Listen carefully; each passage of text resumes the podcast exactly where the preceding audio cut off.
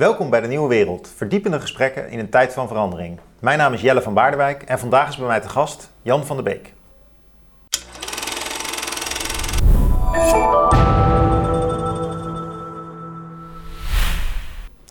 Jan, jij hebt een uh, mooi rapport, controversieel rapport geschreven. De grenzeloze verzorgingsstaat. Een rapport over de kosten en baten van migratie voor Ja. de Nederlandse overheidsfinanciën. Ja, Ehm, je bent er al jaren bij betrokken. Hè? Dus dit is een nieuw onderzoek, maar eigenlijk is het een voortdurend onderzoek van jou geweest, waar je al jaren eh, aan werkt. Dus het is iets waar je in 2017 al gepublice- over gepubliceerd hebt, ja geloof ik. Het is eigenlijk een onderwerp wat al terugreikt tot jouw proefschrift, Klopt. En zelfs daarvoor al. zelfs daarvoor al. Ja. Nou, nou ben jij wiskundige en antropoloog. Ja, klopt, inderdaad. Een curieuze combinatie. Zeggen velen. Ja, want de antropoloog die gaat meer voor de eh, observaties en de discoursanalyse. Ja. De wiskundige die kijkt naar de getallen.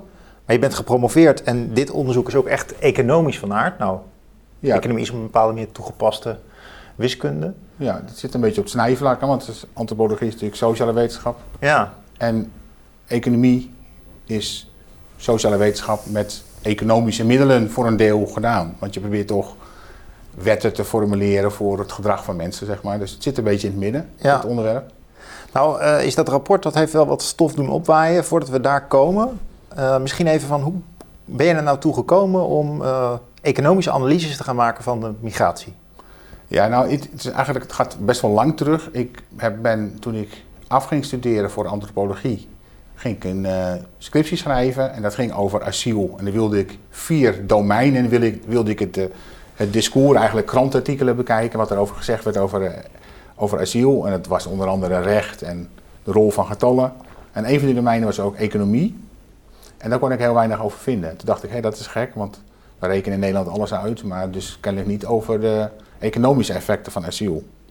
En toen eh, zag ik later, toen ik klaar was met, eh, met, dat, eh, met die scriptie en het afgestudeerd was, zag ik een mogelijkheid om te gaan promoveren. En toen heb ik dat als onderwerp ingediend van ja, waarom is er eigenlijk zo weinig door economen onderzoek gedaan naar de kosten en baten van immigratie? Wat is daar de reden van? Hm. En dat, dat ben ik gaan doen. En, maar dat was eigenlijk een onderzoek naar het onderzoek van andere mensen. Maar daar kwamen wel dingen boven tafel. eh, van ja, mensen die dan eh, bijvoorbeeld bij de WRR tijdens een vergadering een stuk inbrengen. Een econoom die dan een stuk inbrengt waarin hij eh, nou, het lekker heeft zitten rekenen aan de kosten en baten van migratie. En dat er dan wordt gezegd van ho ho, dit kan niet. Want als we dit doorzetten, dan krijgen zometeen immigranten de schuld van hervormingen van de verzorgingsstaat. Dus dat moeten we niet willen, zeg maar. Dus Dat, dat, dus dat, dat was die thematiek. Dan, Dus jij had eigenlijk een metathematiek in jouw proefschrift. Ja. Was de titel nou Markt, Macht en Moraal? Heb ik dat goed ja, onthouden? kennis, macht en moraal. Kennis, Macht en Moraal, Ja. jouw proefschrift. En dat komt Ja. uit 2010. 2010, is al een tijd geleden. En, toen, een tijd geleden. en toen bestudeerde je dus hoe andere wetenschappers eigenlijk tegen de beperkingen van het vrije debat aanliepen al. Ja, op dat punt van eh, immigratie en eh, economie eigenlijk. Ja. En, en ook wel een beetje immig- immigratie en verzorgingsstaat. Want daar draait het namelijk voor een groot deel om, zeg maar. Ja. En, waar, en waar lagen die beperkingen in toen al? Wat, wat, wat- Die waren normatief van aard. Ja, ja. Dus dat waren verschillende dingen. Aanvankelijk was het zeg maar in de jaren 70, 80, 90 was het al heel erg moeilijk om data te verzamelen. Ehm, zeker in de jaren 80 was dat. En eh, op een gegeven moment heeft de WRR, de Wetenschappelijke Raad voor het Regeringsbeleid, heeft gezegd van nou, we moeten toch wel, als je beleid wil voeren, moet je toch wel data hebben. Toen is er een besluit gekomen, besluitgevoelige gegevens, dat er data over immigratie verzameld mocht worden. Eigenlijk data over etniciteit. Ja. Wat voor data heb je het dan over? Over eh, bijvoorbeeld werkloosheid, maar dan uitgesplitst naar eh, migratieachtergrond. Dat, dat was er heel lang niet, zeg maar. Ja. Dus daar was, dat was sowieso een beperking, mogen we wel zulke gedetailleerde data verzamelen. Nou, die beperking is geslecht in de begin jaren 90. Ja. En, eh, maar daarna zijn nog wel allerlei mensen die gepoogd hebben zeg maar, om de kosten en baten van migratie te berekenen. Voor de schatkist bijvoorbeeld. En dat bleek dan toch wel redelijk, redelijk vaak op allerlei weerstanden te stuiten. Je hebt bijvoorbeeld Pieter Lakenman eh, gehad. Die heeft dat Binnen zonder kloppen geschreven, 1999. Nou, dat stuit op eh, best wel forse weerstanden. Kun je nog een keer zeggen, wat had hij geschreven? Binnen zonder kloppen. Binnen zonder kloppen. Oké, Ja. ja. Ja. hij had een soort verhaal van, weet je, of, volgens mij was het een soort verhaal van vroeger waar ik woonde, kon je binnen zonder kloppen. eh, Ja. was gastvrijheid, zeg Het maar. Maar dat kun je als land niet, niet toepassen. Dat was volgens mij de achterliggende gedachte. Maar het is al zo lang geleden dat ik dat gelezen heb dat ik het toch niet meer precies weet. Oh ja, nou ja, goed. In ieder geval, uh, En, op, wat mij opviel aan het stuk wat je nu geschreven hebt, even voor het woord, sowieso niet dat je nou per se uh, schrijft alsof je er heel veel over gelezen hebt. Het is vooral heel veel doorgerekend. Ja. Ik, bedoel, ik betwijfel verder niet dat je dat hele discours kent hoor, van uh, andere wetenschappers die erover geschreven hebben. Maar het viel me op dat je echt gewoon een, je hebt een dataset gebruikt en je Ja. maakt gewoon een strakke economische analyse. Pretendeert daarmee de kosten van de migratie op een rijtje te kunnen zetten. ja. Nou, die dataset die we gebruikt hebben, dat is een eh, fantastische dataset. Ja, Dat is CBS. Ja, CBS? CBS microdata is dat. En daar zitten alle Nederlanders in. Dus dat is super gedetailleerde data. Dus je moet dan denken dat eh belastingaangifte zitten erin. Eh uitkeringengebruik zit erin. Hoeveel premie je afdraagt zit erin. eh, onderwijsdeelname, het niveau van het onderwijs. Nou, alles zit daarin. Er zijn wel 17 miljoen datapunten dus. Ja. En dan, dat zit verspreid over geloof ik wel 400 verschillende grote tabellen. En dan heel vaak voor elk jaar weer een nieuwe tabel. Dus dat is mega veel data. En dat is allemaal geanonimiseerd. Dus je ziet daar geen namen en adressen in staan. En ook geen geboortedag bijvoorbeeld. Hè. En eh, dat is heel strikt afgeschermd. Met allemaal beveiligingsprocedures. Dat mag je niet zomaar in. En daar heb- hebben we best wel wat moeite voor gedaan om dat te krijgen. Maar gelukkig was de Universiteit van Amsterdam zo gastvrij om eh, zeg maar ons eh, onderdak te bieden voor dit onderzoek. Ja, En eh, we zijn daar gedetacheerd, twee van ons team. Want ik heb het niet alleen geschreven, ik heb het geschreven met, eh, dat is misschien wel even heel goed om het eerst ook even te zeggen. ja vertel eens, wie zijn dat? Geschreven met ehm, Hans Rodeburg, dat is eh, een voormalig CVB-onderzoeker. En die heeft eerder een rapport over de kosten en baten van immigratie het licht doen zien. En dat was toen in het, voor het CPB.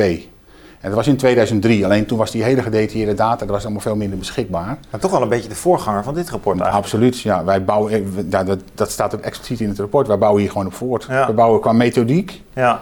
De methode is hetzelfde. Wat Ja. we eigenlijk doen is hetzelfde als dat rapport en de CPB-vergrijzingsstudies. Nou, vertel nog heel even, voordat we er En dan, dan- echt op ingaan, op die twee, die twee andere collega's. Twee andere, dat is ehm, eh, Joop Hartog, een emeritus eh, hoogleraar economie van de Universiteit van Amsterdam. Hm. Ehm, ja, enorme publicatielijst. eh, heel veel onderzoek gedaan naar arbeidseconomie en dat soort dingen. En Gerrit Kreffer, die is demograaf en bestuurskundige en socioloog. Dat zijn de vier eh, zeg maar, auteurs. En Hm. met z'n vieren hebben we dat eh, rapport in elkaar gezet. Het zijn Dus dus, ik heb is het dus niet alleen gedaan. Maar Nee. ik heb wel het uitvoerende werk, dat rekenen, eh, dat, dat heb ik allemaal gedaan. En zij waren mijn peer group. En ze hebben alles, die teksten steeds doorgelezen, doorgeploeterd. Want het zijn hele grote teksten geworden. Ja, ik heb er een stuk uit gelezen. Ik vond het eigenlijk best leesbaar. Uh, en het valt me nu dus ook op dat uh, je zijn eigenlijk helemaal niet vier economen, maar er zit best wel wat uh, variatie in. Hè? Dus Ja. uh, iemand die demograaf is, uh, jij bent zelf cultureel antropoloog En wiskunde.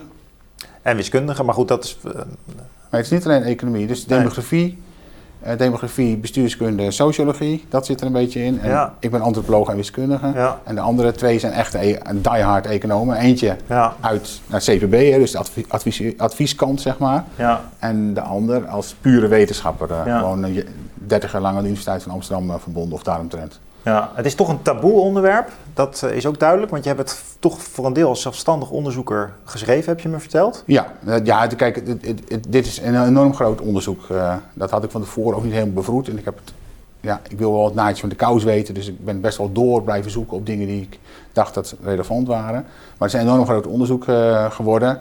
En we hebben een zeg maar, subsidie gehad van het Renaissance Instituut, eh, van de Forum voor Democratie. Eh, maar dat dekte belangen naar niet de kosten. Dus we hebben eigenlijk gewoon heel veel in vrije tijd zitten, zitten werken. Want Ja. ik heb er iets van, ik heb er minstens 2500 uur in zitten. En die subsidie was 30.000. Hm. Althans voor eh, bezoldiging, zeg maar. En daarvan heb ik 20.000. eh was voor mij en 10.000 voor de andere drie auteurs. En want ik natuurlijk als uitvoerend onderzoeker heel veel werk in heb gestoken. Dat Ja. hebben we onderling zo besloten. En daar gaat de helft belasting en kosten of zo vanaf. Dan hou je 10.000 euro over. Ja, dus je hebt het eigenlijk naast je werk moeten Ik heb, schrijven. het is eigenlijk vooral eh, avond, weekendwerk geweest. Nou, nou Jan, ik ben er niet rijk van geworden, want soms zeggen ze wel eens, hè, wie, wie bepaalt, betaalt, of het is gekocht onderzoek of dat soort dingen. Ja, wie- En dat komt ook voor, de WODC-onderzoek noemen wij ook in het rapport. Dus het komt voor dat... eh, nou ja goed, er zijn heel veel wetenschappers die gewoon betaald krijgen voor een onderzoek. Even voor de zijn- duidelijkheid. Dus, dus, en daar is dus- ook niks mis mee. Er zijn ook wetenschappers die, eh, die het zelf moeten doen. Ehm, maar hier is het wel een klein beetje wrang ook, omdat het zo'n politiek onderwerp is. Het is zo'n maatschappelijk onderwerp. Dan zou je toch eigenlijk verwachten dat daar wel financiering voor is. Maar Nee, daarvoor is het dan te veel taboe. En daar heb jij ironisch genoeg een proefschrift over geschreven. Ja, ja. Dus Ja. dat, dat gaat over hoe Ja. macht ook in de wetenschap werkt. En, En dat is ook de reden waarom ik gestopt ben met wetenschap. Want ik wilde dit soort dingen gaan doen. Ik wilde eigenlijk onderzoeken van immigratie, verzorgingsstaat. Hoe botst dat op elkaar? Ja. Dat is eh, evident een probleem. Ja, nou laten we, Maar, eh, laat- laten we ja. daar nu eens eh, even beginnen. Van, waar gaat het onderzoek over? En misschien kan je meteen de twee kernbegrippen al toelichten. Van, wat is nou volgens jou een migrant? en eh, wat is de verzorgingsstaat? Ja, een migrant is iemand die gewoon uit een ander land naar Nederland komt. Op zich helemaal niks bijzonders, want dat gebeurt natuurlijk gewoon Ja. de hele dag door dat mensen verhuizen. Het is gewoon de geschiedenis van de mensheid gaat over migratie voor een heel groot deel. Dus daar is niks geks aan. Dat is gewoon iemand die komt in een ander land wonen. En daar heb je definities voor. hè. Eerste, tweede, derde generatie. Dat zijn CBS-definities. Ehm, en ehm, het tweede, wat zijn de kosten en baten, is de tweede vraag. Hè? Toch? Ja, de tweede is, wat zijn de kosten en baten? Maar de, eh, om dat te begrijpen, eh, omdat ik dacht van het rapport heet ook grenzeloze verzorgingsstaat. Ja. Dacht van, wat bedoel je daar eigenlijk mee met die, met die verzorgingsstaat? Nou, dat grenzeloos, daar komen we zo meteen op. Wat dat, eh, Ja, over verzorgingsstaat. Ja, die verzorgingsstaat. Ja, de verzorgingsstaat is eigenlijk ehm, een, een, een, een heel groot uitgebreid herverdelingsmechanisme. Ik denk, in mijn opinie is het meer dan alleen uitkeringen of zo. Het is ook dat je aan mensen die relatief weinig verdienen ook veel minder belastingen en premies vraagt. Mensen die relatief veel verdienen daar meer, zeg maar, progressief belastingstelsel. En uiteraard uitkeringen, eh, staatspensioen. Maar bijvoorbeeld ook zwembaden, onderwijs. Dat, ja, dat je in principe probeert een Zorg. Goed, goed, zorg valt er in Nederland denk ik zeker ook wel onder, want dat gaat ook heel veel voor een groot deel via de overheid. Dus voor een groot deel toch gewoon de, de overheidsinstituten die breed gedefinieerd de menselijk leven mogelijk maken. Ja, Oké, dat systeem, dat is heel prijzig in Nederland. ja. En dat En- wordt betaald met belastingen natuurlijk. precies. Dat is in andere landen trouwens ook prijzig. Maar, Ja. ehm, Maar het is in Nederland gaat er heel veel geld in om. Want wij hebben één pijljaar genomen, 2016. En als je dan kijkt dat we in dat jaar 700 miljard hebben verdiend met z'n allen. ja, En dat er ongeveer 300 miljard is herverdeeld via de overheid in dat jaar. Dan heb je al een idee van. Dus van elke 7 euro in 2016 ging er 3 miljard via de overheid. En dat is in principe voor een heel groot deel herverdeling. Het gaat natuurlijk ook wel een beetje in ontwikkelingssamenwerking en, en andere dingen. Maar het voor een heel groot deel is het schuiven van geld van de ene burger naar de andere burger. ja, ja. En hoe zit dan in jouw calculus bijvoorbeeld ook dus dat, dat mensen die eh, studeren en die gewoon rijke ouders hebben of gewoon eh, de, de bourgeois kinderen op school, zeg maar. Hoe, hoe zie je dat dan? Dat, is dat van, van, van de berekening afge, afgehaald? Nou, je moet het zo zien. Wij, wij volgen gewoon het CPB. Het CPB doet deze berekening ook. Dat, in dat opzicht is het niks nieuws. Het CPB doet deze berekening Ja. om de vergrijzing te berekenen. Van wat kost de vergrijzing? Dan ga je ook aan elk individu, eh, zeg maar voor allerlei kostenposten, een prijskaartje hangen. Hm. Nou, dat heeft het, heeft het CPB gedaan in, eh, in eh, 2014, 15 hebben ze een, eh, een studie gedaan naar de vergrijzing. 2014 is dat gepubliceerd eh, overigens. En daar hebben wij een dataset van ontvangen. En er zitten 23 kostenposten in. En dat zit je dus, gaat om onderwijs, gezondheidszorg, diverse uitkeringen. eh, en, en ook batenposten moet ik zeggen. Dus ook belastingen, premies, Ja, eh vernootschapbelasting, ontwikkelingssamenwerking nou, enzovoort. ja. Het CPB wijst dat op een bepaalde manier aan individuen toe. Dat hebben wij ook zoveel mogelijk gevolgd. En vervolgens hebben we dat model van het CPB eh, eh, gevuld zeg maar, met data, niet van het CPB zelf, maar die microdata, waar we het helemaal konden uitsplitsen naar immigratieachtergrond, of migratieachtergrond moet ik zeggen, migratiemotieven, arbeid, asiel, dat soort dingen. ja. En, En- En zo eh, hebben we dat eigenlijk dat CPB-model gevuld met onze eigen microdata, die hele gedetailleerde data waar ik het net over had. Ja. En dan kom je tot de conclusie, als ik het goed begrepen heb, dat eh, migranten die hier zijn vanaf de eerste generatie, dus dat eh, zijn dan zeg maar mensen die hier in de jaren 60 komen, denk ik. Ja, wa- wat wij gewoon gedaan hebben is, we hebben gewoon gekeken van, nou wie zijn er in 2016 in Nederland? Ja. Dan heb je natuurlijk wel een momentopname, maar daar hadden we rugdekking van het CPB. Want het CPB voorspelt gewoon tot 2060, vanaf 2016 tot 2060, of voorspelt dus de economische ontwikkeling. Dus dat konden we gewoon mooi overnemen. Hm. En dat zaten we wat dat betreft goed ingedekt. En voor het ene jaar hebben we gekeken, nou, ehm, wat, wat zeg maar betaalt iemand met een westerse migratieachtergrond van 23 jaar oud aan belasting bijvoorbeeld? Ja. Dat is één getalletje. Nou, zo hadden we nog eh, miljoenen getalletjes. Ja. En al die getalletjes hebben we gewoon gedaan. Wat we nu zien in dit jaar, hebben we aangenomen dat blijft zo. Modulo, nou dat is een moeilijk woord, maar met inachtneming van de toekomstverwachtingen van het CPB. Die hebben we wel overal in verdisconteerd. Oké, Snap je? Dus als de CPB verwachtte dat de uitkeringen zouden dalen, ja. Of de belastingen zouden stijgen over een bepaalde periode, dat, die verwachtingen hebben we allemaal meegenomen, want die data hadden we. Ja, Dus het zit heel goed vastgetimmerd op, op wat de CPB doet. Dat is Ja. wel heel belangrijk om te beseffen. en jouw methode- stelling is eigenlijk dat die migranten, de niet-westerse migranten vooral, die kosten zoveel Ja, voor die verzorgingsstaat. Dus Ja. de kosten zijn hoger dan de baten. veel hoger. Eh, jij spreekt van, eh, geloof ik, die periode van eh, 85 tot 2016 van een bedrag van 400 miljard. Ja, 95 tot 2020. 95 tot 2000 2020. tot en met 2019 moet je dan zeggen. Ja. Dat is nog iets, iets 25 korter jaar en dan dus. komt Vier- 400 miljard. 400 miljard. Ongeveer de aardgasbaten. Dus dat is een bedrag, de Ja. aardgasbaten, wat door de aardgas. Ja. Dan vind ik dat ook een mooie vergelijking. Want daar, dat is ook per jaar een beetje erbij gekomen, dat geld. En daar hebben we ons rijk doorgewaand. Hè, door de aardgasbubbel, lang, nu niet meer, want, maar het was heel lang heel veel geld. En nu hebben we eigenlijk een, een vergelijkbaar bedrag. Nou ja, als je dat, door dat bedrag van de aardgasbaten rijk hebt gewaand, dan snap je dat dit pijn in de portemonnee doet. Ja, dat moet nu op een andere manier verdiend worden. Ja, En jouw stelling is eigenlijk, in de, of uit het onderzoek, je neemt dus een stelling in, dat doe je helemaal aan het eind pas. Je laat eigenlijk zien hoe duur migratieprocessen zijn. Ja, voor sommige groepen, want dat verschilt heel erg per groep. Ja, nee, maar voor de staat toch? Ja, maar ik bedoel, de ene immigrantengroep doet het veel beter dan de andere immigrantengroep. Dat ja. is een heel groot verschil. Want we hebben bijvoorbeeld ook arbeidsmigranten uit, laten we zeggen, Latijns-Amerika. Ja. En die brengen gewoon geld in het laadje. Snap je? Dus dat, Je moet er wel genuanceerd over ja, blijven. en dat hebben we helemaal uitgesplitst. Laten zien dat het heel gedifferentieerd is. Ja, nou la- eh, vertel nog eens over, wat over. Van waar, waar zitten de kosten?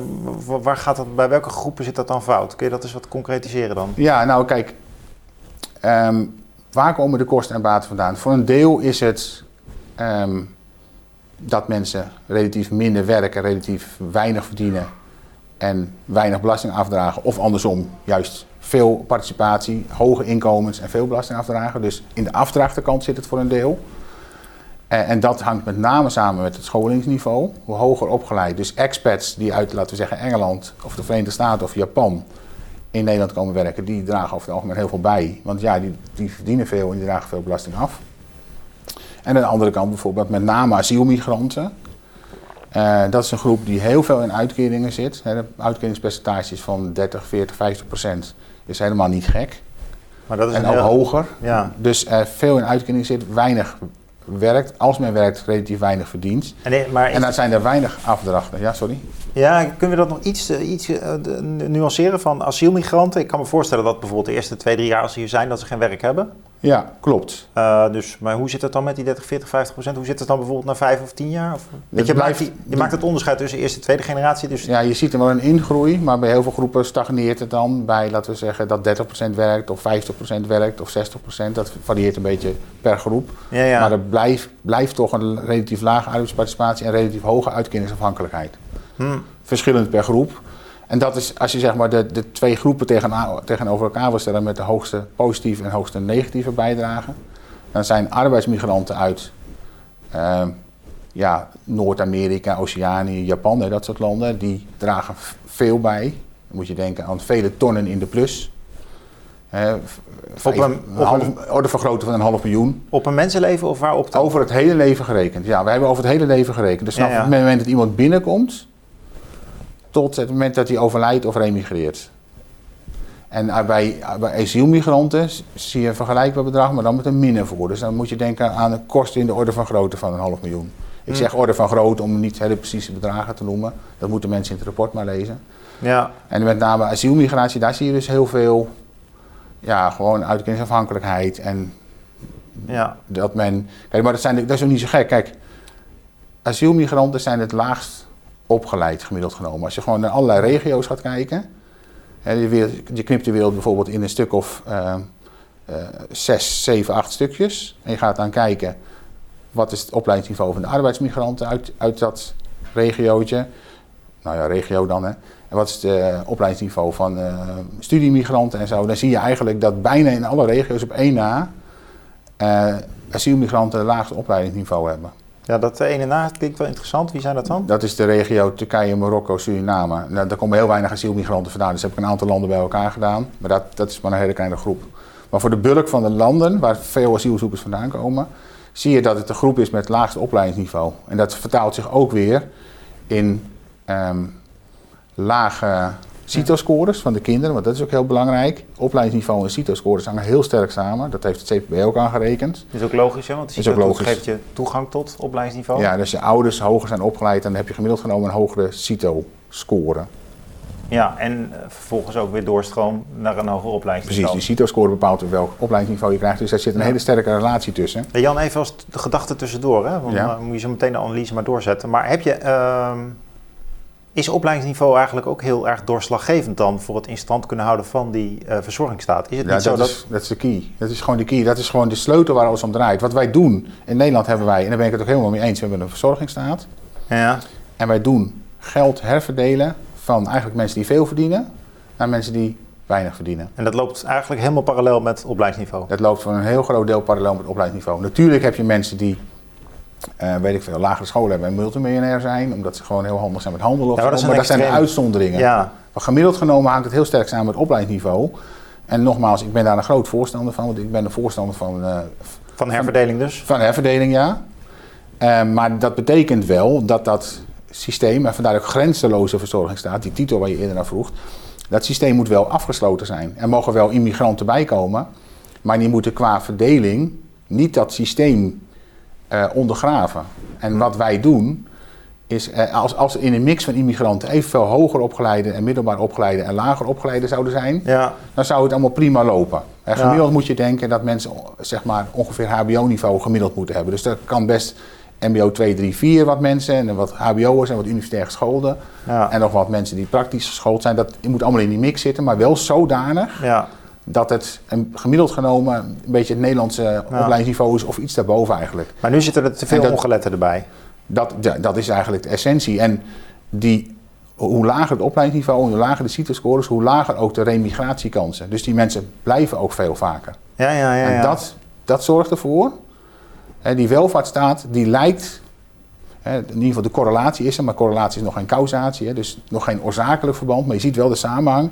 Je ziet dat die verzorgingsstaat bijvoorbeeld, ehm, ouders waarvan de, die met een lager opleidingsniveau of met, waarvan de kinderen een lagere CITO-score hebben, dat die blijven veel vaker lang in Nederland dan de mensen met, die hoog opgeleid zijn en die een hoge CITO-score hebben. Dat is ook heel Ja, simpel te snappen.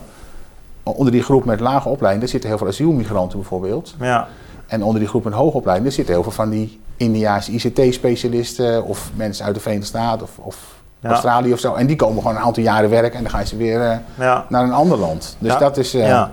Dan was je net aan het vertellen over die dataset en hoe je daarnaar kijkt. Namelijk, volgens mij eh, ontdek je dan dus bij bepaalde migranten is dan die CITO-score heel erg belangrijk. Maar eigenlijk is dat dus voor iedereen heel belangrijk. het is voor iedereen heel belangrijk, dus het ja. is een belangrijke factor in te om te kunnen meten waar iemand maatschappelijk gezien terechtkomt en Ja. hoeveel belasting die gaat betalen. Heel bepalend. Ja, dat, dat rekenen we ook uit. Maar dat lijkt me, bedoel, dat is einde groep 8. Dat staat trouwens ook al heel erg onder druk, hè, die CITO-score. Ja. Eh, maar het is voor jou in ieder geval een indicator, een meetmoment. Maar wat zijn nog meer de meetmomenten in? Want jij kijkt naar het leven van zo'n migrant. Uh, Ja. uh, wat zijn nog meer momenten die veelzeggend zijn? Ik kan me voorstellen iets rondom werk bijvoorbeeld. Ja, dat is natuurlijk ook heel belangrijk. Arbeid, dus arbeidsparticipatie en ehm, hoeveel men verdient. Dus het inkomen is ook super bepalend. Ja, Ja, dat hangt allemaal samen. Dus inkomen, CITO-score, opleidingsniveau, maar bijvoorbeeld ook de culturele afstand tot Nederland. Iets totaal anders zou je denken, maar ook de mate van. eh, al die dingen hangen allemaal samen. ja, ja. Dus ook veiligheidszorgen, dus dat heeft te maken met criminaliteit en eh, delicten en zo hangt er ook mee samen. Het is, het is één. Eh, ergens is ook een tabel opgenomen, dan zie je al die correlaties, al die samenhangen. Dat zijn heel veel sterke samenhangen.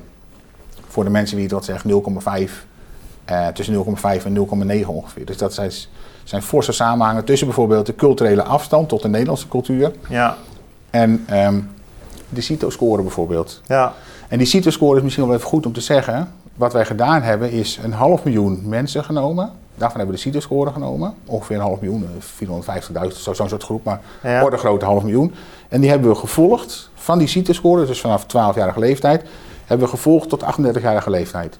Dat lukte niet in één keer, dus we hebben eerst een half miljoen mensen genomen en die een tijd gevolgd tot ze eh, zeg maar 22 waren. En dan nog een keer zo'n stuk en nog een keer en wat stuk. bedoel je precies met volgen? En dan hebben we gekeken, wat, wat is hun opleidingsniveau uiteindelijk? Oh, oké. Ja. En dan zie je heel duidelijk die CITO-score, die leidt heel duidelijk elke CITO-score. En met de laagste CITO-score heb je ook een kans om op de universiteit te komen, maar die is niet zo groot. ja. En met de hoogste CITO-score heb je ook een kans om op de universiteit te komen, die is heel groot. Dus, eh, en andersom ook. Ja. Ehm, bijvoorbeeld mensen die eigenlijk geen school afmaken, dat zie je toch vooral bij die lage CITO-scores. Dus Hm.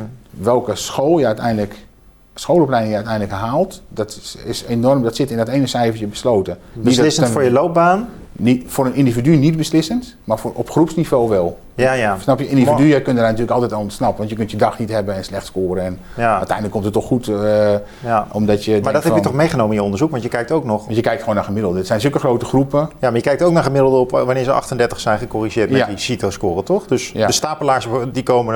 eh, Alles zit er uiteindelijk in. ja. En als je dat doet, dan zie je, omdat het opleidingsniveau zo ontzettend belangrijk is, wat jij netto bijdraagt aan de schatkist, omdat hoe hoger het opleidingsniveau, hoe meer je verdient, dan, zie je, dan kun je dus terugrekenen van de CITO-score naar het volwassen leven. En daar ook een prijskaartje aan hangen. En dan zie je elke CITO-punt, komt er over het hele leven gerekend, komen er tienduizenden euro's bij. Moet je iets denken van 18.000 euro of zo. Ja, ja, ja. En dat, ehm, dat laat dus zien dat als jij eh, immigrantengroepen binnenlaat die hooggeschoold zijn, dan gaan hun kinderen het gemiddeld genomen ook goed doen. ja. Dat is heel voorspellend ook voor die kinderen, hun CITO-scores. En ehm, nou, je ziet bepaalde groepen, bijvoorbeeld Chinezen, dat is een, een uitzondering, maar de meeste groepen zie je gewoon het scholingsniveau en de CITO-score hangt heel sterk samen. Ehm, Maar dat is ook logisch, toch? Dat scholingsniveau en CITO-score is, samen. ja, dat is logisch. N- niet zozeer voor landen waar het schoolsysteem slecht is, want dat zie je ook een andere samenhang. Ja, ja. westerse landen is het wel sterk, maar over het geheel genomen is het heel sterk. Je, En dat betekent dus dat als jij dat selectie aan de poort, en dat hebben ze in landen als Australië en Canada heel goed begrepen, dat doen ze heel strikte selectie. Maar selectie aan de poort is super belangrijk om eh, ervoor te zorgen dat er in die mix van mensen die je toelaat, van alle scholingsniveaus wat zitten, maar wel zo doen, voldoende hoog, ja. dat het gemiddeld genomen niet dat systeem van die verzorgingsstaat gaat vers- verstoren. En dat doen Ja. wij nu juist wel. We hebben heel Maar veel. Dan komen, we- dan komen we een beetje bij de oplossingen die je biedt. Die wil ik nog een heel klein beetje uitstellen. prima, Ehm, prima. Want jij zegt ook van, ehm, eh, die gaan we behandelen hoor. Dus de, de, de oplossingen en mogelijke tegenwerpingen ook tegen het onderzoek. Implicaties van het onderzoek, waar je wel of niet eh, mee eens kunt zijn. Maar de, ehm, wat me nog interesseert is, jij zegt, ik kijk ook naar culturele afstand. Ja, En, dat en is, ik dacht even van hoe, eh, dat is een heel sterke economische analyse. Neem je dan gewoon een aantal eh, typische kenmerken van Nederlanders en van, eh, nee, dat hebben we anders of gedaan. hoe doe je dat dan? Ja, dat, dat is overigens in een soort afsluitend hoofdstuk. Daarna gaan we nog wel wat andere dingen doen. Maar in, een, en in de laatste paragraaf ervan, daar zeggen van, van het, dat het gaat niet alleen om geld, het lijkt met allerlei dingen samen te hangen. En daar doen we dat, snap je? Dus dat is Ja. niet de hoofdanalyse. Hm. Het is meer een vooruitblik van, hey, dit zou interessant zijn om hierna weer te gaan onderzoeken. Hoe hebben we dat gedaan? Je hebt eh, een onderzoek, dat heet de World Values eh, Survey. Dat is zeg maar het wereldwaardenonderzoek. Ja, Dat het. loopt al, je kent het, hè? Nou, dat loopt al eh, decennia loopt dat. En er zitten heel veel mensen, worden allerlei vragen voorgelegd van als je dochter met, met, met een, met een wat zal ik eens zeggen, Nou, man. een Spanjaard thuis of met een, met een vrouw thuis komt, Ja. hoe, hoe reageer je dan? En Ja. nog duizend eh, eh, Ja. eh, en één andere vraag. Fascinerend onderzoek. Heel fascinerend, vooral omdat het al zo lang doet en omdat er zoveel landen bij betrokken zijn Ja, en zoveel ehm, ja, cultuurgebieden en zo. ja, En wat, wat blijkt, als je al die waarden in dat onderzoek, als je dat allemaal op een rijtje zet, dan kun je een soort cultuurkaart van de wereld tekenen. En in die cultuurkaart heeft elk land zijn plek, maar dat is een heel andere plek dan op de wereldkaart. hè. Dus China zit bijvoorbeeld, legt nu heel ver weg, maar op die, op die waardekaart legt China eigenlijk best wel dicht bij Nederland. Dus ze leggen, het, is, Ja. het is niet de wereldkaart, maar het is een cultuurkaart. ja, En je ziet gewoon dat de landen die op die cultuurkaart om ons heen liggen, het zijn Noordwest-Europa, ja, en eh, katholieke deel van Europa, Noord-Amerika, eh, maar ook eh, Oost-Azië. Die landen, de immigranten die uit die landen komen, die doen het heel erg goed. En het cultuurcluster wat het vers bij Nederland vandaan ligt, dat is het, noemen ze het Islamitisch-Afrikaanse cluster. En die immigranten doen het in Nederland het slechtst. Nu moet ik nogmaals benadrukken, dat doe ik in het, doen we in het rapport ook op een aantal plekken. Dit is dit is samenhang, statistische samenhang, maar dat wil niet zeggen dat het een oorzakelijk verband is, snap je? Nee. Het Nee. kan best zijn dat er uit, bijvoorbeeld uit het islamitisch Afrikaanse cluster, er komen ook heel veel asielmigranten vandaan. Dat is ook een reden. Kennelijk is daar nu heel veel trubbel. En dat is ook een reden waarom we die groepen het ook slechter doen. Snap je? Dus er- dit zijn heel veel verstorende variabelen. Dus ik wil niet zeggen dat het één op één Ja. oorzakelijk verband is. Ja, als je uit een maar het is crisisland wel komt, dan- onmerkelijk. Ja, als je uit een crisisland komt, dan heb je natuurlijk een heel andere eh, culturele bagage als kind eh, dan eh, wanneer je uit een land komt waar het eigenlijk goed geregeld is. Nou, het, het- het- wat ik wil zeggen is, het, het, dat is het, dat islamitisch-Afrikaanse cluster is het cultuurcluster wat het vers van Nederland en Europa verwijderd is qua cultuur. Ja, Maar daar zijn ook, komen ook heel veel asielmigranten vandaan. Dat Ja. hangt samen, snap je? Dat bedoel ik. ja nee, dat, dat snap ik wel. Maar ik dacht dat je meer ging zeggen van... het is niet alleen een heel ander cultuurcluster... maar die mensen, die asielmigranten, die komen ook nog uit een crisissituatie. Hè? Dus Ja. die hebben een dubbel pakket van andere dingen. Ze komen En- uit een oorlogsgebied... en het is ook nog het, een, een heel ander waardepatroon. Ja, nou ja, niet iedereen komt in een oorlogsgebied, want ik, ik denk dat er ook heel veel mensen gewoon... eh, kijk, als je kijkt naar het opleidingsniveau van asielmigranten, dan dat is gewoon het laagst. Ja, Dus dat is een selectie, negatieve selectie op opleidingsniveau. Dan zou je vermoeden dat het mensen zijn die niet langs een regulier kanaal kunnen komen. Dus dat, dat zegt eigenlijk het kabinet ook. Hè. Dat is een van de allerlaatste citaten uit ons rapport.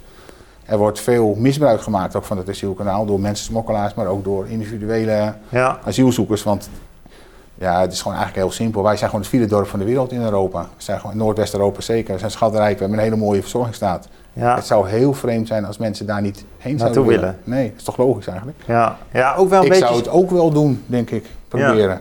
Ja, nou ja, goed. Maar de, de, de meer humanistische interpretatie, Jan, staat ook open. Hè? Dat mensen hierheen moeten omdat het, daar, omdat het leven daar uitzichtloos is.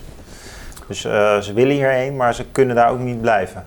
Zou je ook kunnen? Nee, ik, ik, ik, ik, ik snap best dat mensen... Ja. Ik ben best wel in wat landen geweest. En niet overal waar je komt, word je nou heel vrolijk eh, Van, nee. van. Nee, bijvoorbeeld die grote steden in, in eh, niet-West... eh, landen, bijvoorbeeld in Afrika of in eh, Azië. Ja, maar Daar nou, heeft niet iedereen een fijn leven. ja. Nee, dat is zonder meer. Maar de, maar nou zeg je eigenlijk, of jullie schrijven in het rapport dat dit eigenlijk een onhoudbare situatie is. Want het, het kost eigenlijk te veel, die mi- migratiestroom.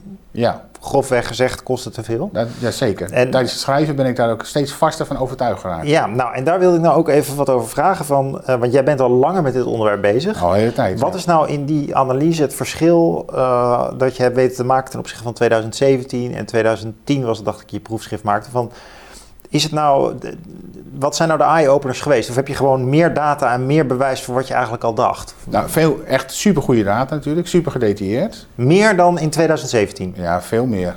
Ja. Oké, dus dit, dit rapport Dus is... in 2016 was ik, was ik er ook al mee bezig. Ja, dat is ook de reden waarom men mij gevraagd heeft om dit te doen. Hè. Ehm, maar toen moest ik mij eh, baseren op, op oude gegevens, want ik had zelf die data niet. Nee, nee. Ik baseerde me toen op het CPB. En dan ging ik extrapoleren naar onze tijd toe en corrigeren van allerlei dingen. Oké, ja. En dat was natuurlijk toch behelpen ten opzichte van wat we nu hebben gedaan, namelijk data van alle Nederlanders. Ik bedoel, wat wil Ja. je nog meer? Dat is gewoon uniek. Dat is, eh, dat is in Nederland en een aantal Scandinavische Ja. landen dat je gewoon echt ja. heel gedetailleerd dat weet. Dus dat is een heel groot verschil. En ik ben, me, ik, ik realiseerde me altijd wel dat heel veel van die kosten die wij uitrekenen, die rekenen we toe aan het jaar van immigratie. Dus asielbezoekers kosten ongeveer een half miljoen over een hele leven. Maar ja, er zit ook de oude dag bij die heel ver in de toekomst ligt. Kost een asielmigrant een half, miljoen, Half half miljoen. miljoen over zijn hele leven? Ja, ongeveer. Gemiddeld. Bij de westerse asielmigranten, maar dat zijn er niet zoveel, is het 3 ton.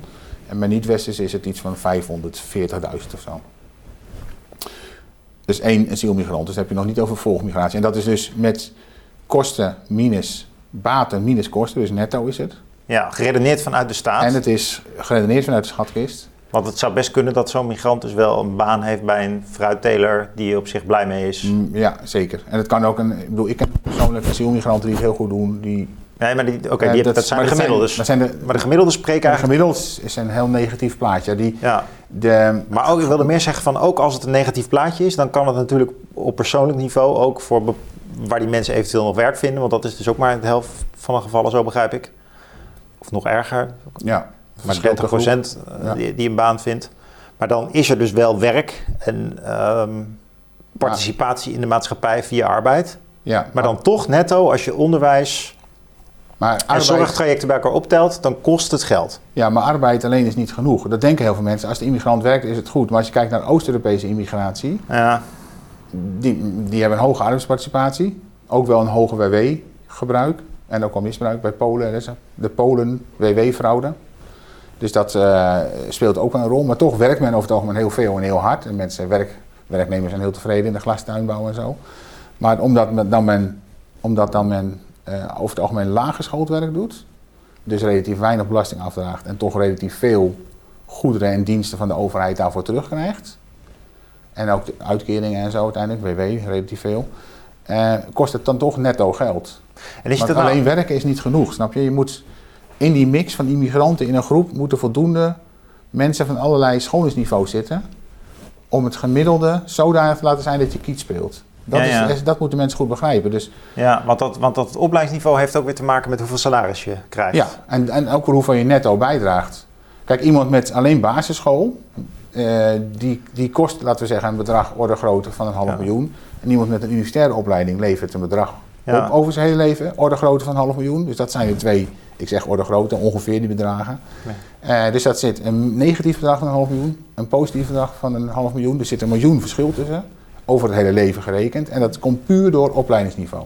En dat Maar, komt, maar dat is nou wat. Oké, dan heb ik wel de vraag van hoeveel kost dan een laag opgeleid iemand in Nederland? ja, Of is dat, of is dat een, wat, wat in jouw nee, dat is, dezelfde, dat is dezelfde vraag. Oké, dus, dus eigenlijk is het zo dat een asielmigrant kost gewoon net zoveel als iemand die niet hoger opgeleid is. Ja. Ja, En iemand die echt Dus maar dat is heel iemand die alleen lagere, iemand alleen basisschool heeft, heb ik het dan over. Oh ja, En- die heb je bijna niet meer. Nee, dat klopt. Nou, maar dat is, dat is natuurlijk, die Nou ja, dat bij- bestaat nog wel. Maar dat is niet zo heel veel meer. Maar dat zijn, is nog een aanzienlijke groep als je het dan bij Maar dat plaatst jouw rapport toch wel in een ander licht dan hoe het besproken is in de media. Dat kunnen we zo meteen nog over hebben, over die media. Maar want, want eigenlijk gaat het dan echt heel zwaar over opleidingsniveau. Ja, en het gaat, het, maar het gaat over herverdeling. Wij Ja. hebben, dat is de essentie. Wij hebben, er zou helemaal geen probleem met immigratie zijn. Er zou niemand piepen als we helemaal geen verzorgstaat zouden hebben. Stel je voor, immigranten kwamen hier binnen. Ja, Er was geen sociale huur. Er waren geen uitkeringen. Je moest jezelf gewoon zien te redden. Dus dan ga je, weet ik veel, misschien eerst een tijdje onder de viaduct slapen. Uiteindelijk Ja. vecht je weg naar boven. Kijk even naar de grote steden in India. Dan zie je, komen dagelijks mensen met platteland. Dat zijn ook immigranten, interne immigratie. Maar ja, het is een gigantisch land, hè. ja, Het is een subcontinent. En eh, ja, die, als je dat ziet, ja, je haren eh, reizen. bedoel, het is helemaal tergend wat je ziet. Als je in India bijvoorbeeld kijkt, die grote steden. Maar heel veel mensen, hele families kamperen op straat. Maar ja, dat is daar ook geen uitgebreide sociale Nee. voorzieningenpakket. nee. En men accepteert het ook Maar, maatschappelijk. dat, maar jij lijkt hier... hier- En, en als we dat in Nederland ook zouden hebben, zou dat zou Ja. een andere problemen hebben. Maar dan zou dat migratievraagstuk, de kosten daarvan vanuit de schatkist, zou geen issue zijn. ja, Het is puur dat wij geld herverdelen van mensen die veel verdienen naar mensen die weinig verdienen. En dat hangt dus heel sterk samen met dat ja, opleidingsniveau. Dat maakt dat immigratie geld kost. ja. De kosten komen voort uit herverdeling. En daarom is Maar goed, je, je presenteert het rapport heel erg als een studie naar migratie. En, ehm, maar eigenlijk zou een deel van de oplossing dus kunnen zijn... Ja, je geeft zelf ook verschillende scenario's. Eén scenario is volgt het Canada of het Australië model. En dat komt er volgens mij op neer. Correct me if I'm wrong. Eh, alleen mensen toelaten met een bepaald opleidingsniveau. En, Ja. ehm, dus nee, dat is ook niet helemaal waar. Want eh, in, eh, in, in Canada hebben ze ook, ook een quotum voor eh, asielmigratie. Alleen selecteren ze dan ook wel weer, dat moet ik wel ja, even ja. erbij oké, zeggen. meer selectie, laat ik het dan maar, Maar zo veel zeggen. meer selectie. Veel meer Dat selectie, is- ja. Maar er kunnen, het is niet zo Maar een dat ander model is- alleen maar universitaire scholen moeten zitten. Dat is ook niet zo. Nee, je maar kunt... gemiddeld genomen moet je ergens rond HBO-niveau uitkomen. MBO 4, HBO-niveau. Dan eh, ga je kiet spelen. Dan, ga je niet eens, dan gaat er niet eens winst maken. Maar dan heb je... Ja. Kijk, die immigranten moeten gewoon niet te veel afwijken van de mensen die er zijn. Dat is de essentie. En als je, ja, maar niet in culturele zin, maar in opleidingsniveau zin. ja, in, in eigenlijk in verdiencapaciteit. Capaciteit. Ja. Goh. Dus eigenlijk is het een herverdelingsvraagstuk. Ja. En daarom vind ik het ook zo raar dat wij. Dat, dat het negeren van dit rapport, hè, Ja. wat eigenlijk mijn proefschrift helemaal niet onverwacht komt natuurlijk. Nee. En wat, dat zag je al een beetje aankomen. Maar dat is ook heel vreemd, want wij, eh, als je kijkt naar de impact van vergrijzing, daar wordt aan gerekend door het CPB. Met dezelfde methode, Ja, met nou ja. dezelfde modellen. In feite een deel ook voor dezelfde data. Ja. En eh, dat heeft eigenlijk minder impact. Ja, maar het is een taboe onderwerp om over migratie te willen rekenen. Ja, En het is ook wel jouw frame.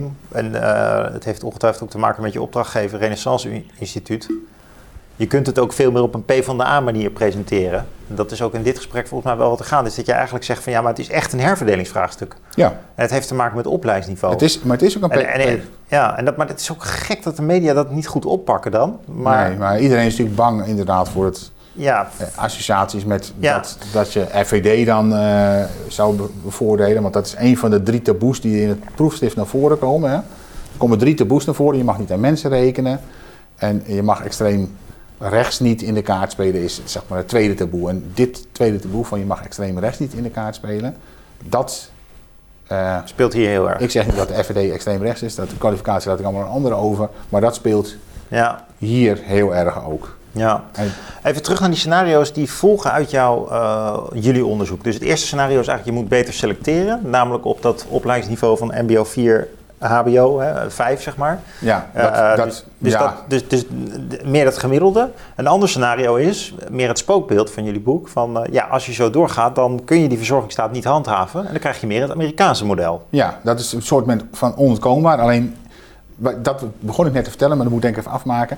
Wij, eh, wat heel ingewikkeld is aan, de, aan die, aan die kosten-baten-verhaal, is dat wij die kosten en baten toerekenen aan het moment van binnenkomst.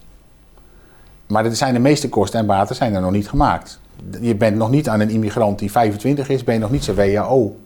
Ehm ehm, wat zeg ik nou? Verplicht, maar dat zal Nee, hij ook geen beroep maar ooit krijgt hij dat een keer. Ja, Dus we, hebben, we hebben, halen die bedragen uit de verre toekomst vaak.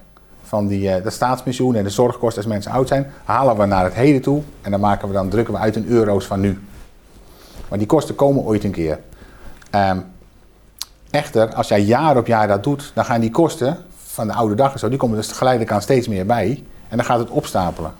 En als je dan een simulatie doet. Dan gaat dat bedrag wat je daadwerkelijk in een jaar kwijt bent. Want dat is in 2016 was dat iets van 17 miljard euro. En dat, dat ging puur. Westerse immigranten leverden 1 miljard op en niet-westerse immigranten kosten 18 miljard. Dus het ging puur om niet-westerse immigratie die zoveel geld kosten. En dan gaat het niet om die Indiaanse ICT'ers natuurlijk, maar dan gaat het om ja, ja. asielmigranten en zo. ja. Ehm, die 18 miljard gaat uiteindelijk uitgroeien tot een bedrag in de orde van grootte van 50 miljard. En dat gaat heel lang, dan moet je niet denken dat is volgend jaar al of zo, dat gaat heel langzaam gaat dat.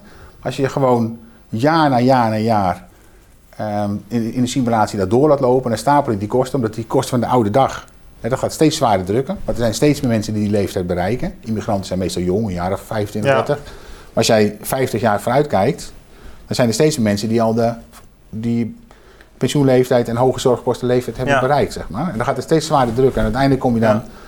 Maar als jij even speculeert over welke datum zouden we het dan hebben? Bijvoorbeeld eh, 2040? Of wat, wat, wat is dan het moment Nee, waarop dat je zegt van nog- het, is, nog- het systeem zakt door de hoeven? Het is dat uiteindelijk dat je die 50 miljard bereikt, dan kijk je echt 80 jaar vooruit of zo. En dan, maar het komt gewoon heel geleidelijk, komt elk jaar, het gaat een beetje, beetje om de golvenbeweging, maar uiteindelijk komt het heel geleidelijk, Ja, ga je elke jaar een stapje dichter naar die 50 miljard toe. Dus dat gaat cumuleren. ja, En dat is dan wel op de aanname van, als we zo doorgaan, als we het de afgelopen vijf jaar hebben gedaan. Dat is heel belangrijk om erbij te zeggen. We hadden natuurlijk relatief veel immigratie in de afgelopen vijf jaar.